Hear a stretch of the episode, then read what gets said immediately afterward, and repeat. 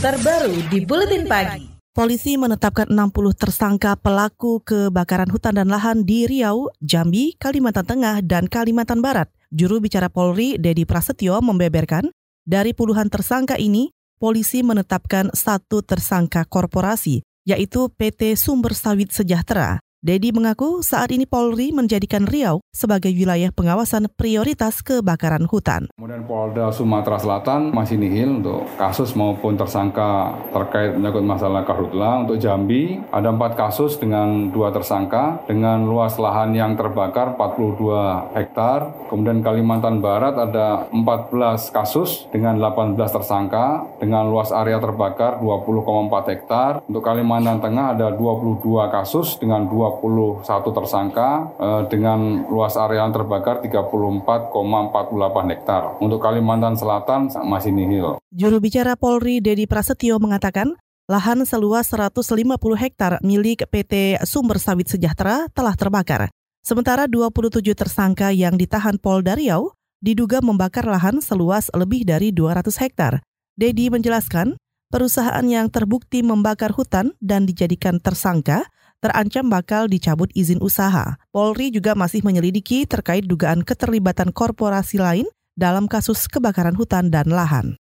Kementerian Lingkungan Hidup dan Kehutanan mengakui proses hukum untuk mengadili perusahaan pelaku pembakaran hutan dan lahan membutuhkan waktu yang lama. Juru bicara Kementerian Lingkungan Hidup Jati Wicaksono mengatakan, dari proses penyelidikan awal bisa memakan waktu antara dua bulan hingga tahunan supaya perusahaan bisa diputus bersalah. Jati mengatakan saat ini penyidik pegawai negeri sipil atau PPNS dari kementerian masih terus memantau perusahaan-perusahaan nakal yang lahannya berulang kali terbakar. Lokasinya pernah terbakar, sekarang kita awasi kebakar nggak daerah itu gitu loh. Artinya kalau dikebakar, ya berarti ini dia melakukan kegiatan yang berulang gitu kan. Jadi, ya makanya kalau kalau dia kedapatan dulu pernah kebakar, sebakar lagi ya lebih berat. Oh, ganti ruginya, nantinya ganti ruginya. Ganti ruginya kalau misalnya kemarin 2 miliar, mungkin sekarang 10 miliar. Juru bicara Kementerian Lingkungan Hidup dan Kehutanan Jati Wicaksono mengklaim Direktorat Jenderal Penegakan Hukum di Kementerian telah menyegel sejumlah perusahaan di Kalimantan Barat yang terindikasi terlibat kebakaran hutan dan lahan.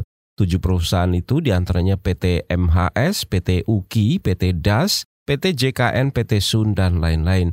Sedangkan di daerah lain kementerian masih mengumpulkan data. LSM Lingkungan Walhi Riau menyebut penetapan tersangka kebakaran hutan dari korporasi oleh kepolisian maupun Kementerian Lingkungan Hidup dan Kehutanan berjalan lambat. Direktur Walhi Riau Riko Kurniawan mengatakan, Walhi sudah berulang kali melaporkan korporasi yang diduga membakar hutan. Namun, respon aparat sangat lambat. Ia membandingkan penetapan tersangka pembakaran hutan perseorangan yang sangat cepat dan langsung dikenai tindak pidana. Ada dua perusahaan di Indragiri Hilir, itu PT GIN dan PT SAL. Terus PT SRL. PT SRL ini juga dulu tersangka oleh polisi 2017 tapi dilepaskan SP3. Nah tahun lalu juga pernah dibekukan oleh Menteri izinnya. Nah sekarang terbakar hebat lagi. Terus PT Jati Gaya Perkasa yang dulu juga sudah kerah ponisnya. Sudah bersalah dan sekarang terbakar lagi. Wahana ya, WSSSI itu juga tersangka lagi dan terbakar lagi. Direktur Walhi Riau Riko Kurniawan juga merilis dari 4 ribuan titik panas secara nasional pada Januari hingga Juli tahun ini, sekitar 2.000 titik kebakaran berada di kawasan hidrologi gambut dan areal konsesi atau perusahaan. Walhi mencatat ada lebih dari 600 perusahaan di areal itu. Berdasarkan catatan Walhi, ratusan perusahaan yang beroperasi di KHG memiliki kriteria status perizinan yang berbeda. Sekitar 400 konsesi merupakan hak guna usaha, sedangkan perusahaan pemegang izin usaha pemanfaatan hasil hutan kayu dan hutan tanaman sebanyak 120-an konsesi dan 30-an konsesi merupakan izin usaha hutan alam. Guru Besar Bidang Perlindungan Hutan dari Institut Pertanian Bogor, Profesor Bambang Hero menyebut sanksi pencabutan izin usaha untuk perusahaan yang terbukti melakukan pembakaran hutan dianggap tidak akan menimbulkan efek jerak Bambang mengatakan pencabutan izin hanya akan membebaskan tanggung jawab perusahaan itu untuk membayar ganti rugi dan merehabilitasi lahan yang rusak.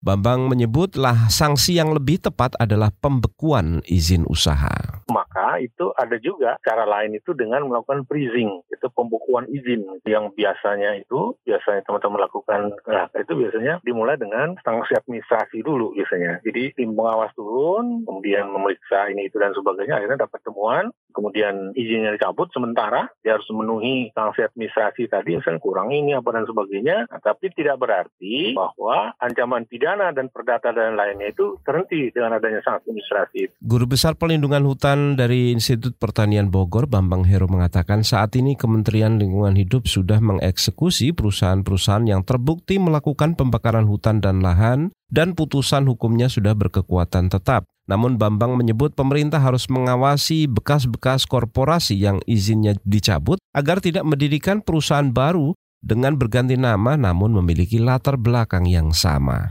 Hingga Senin kemarin, Badan Penanggulangan Bencana Daerah atau BPBD Riau mencatat kebakaran hutan dan lahan di wilayah itu meluas hingga hampir 5.000 hektar.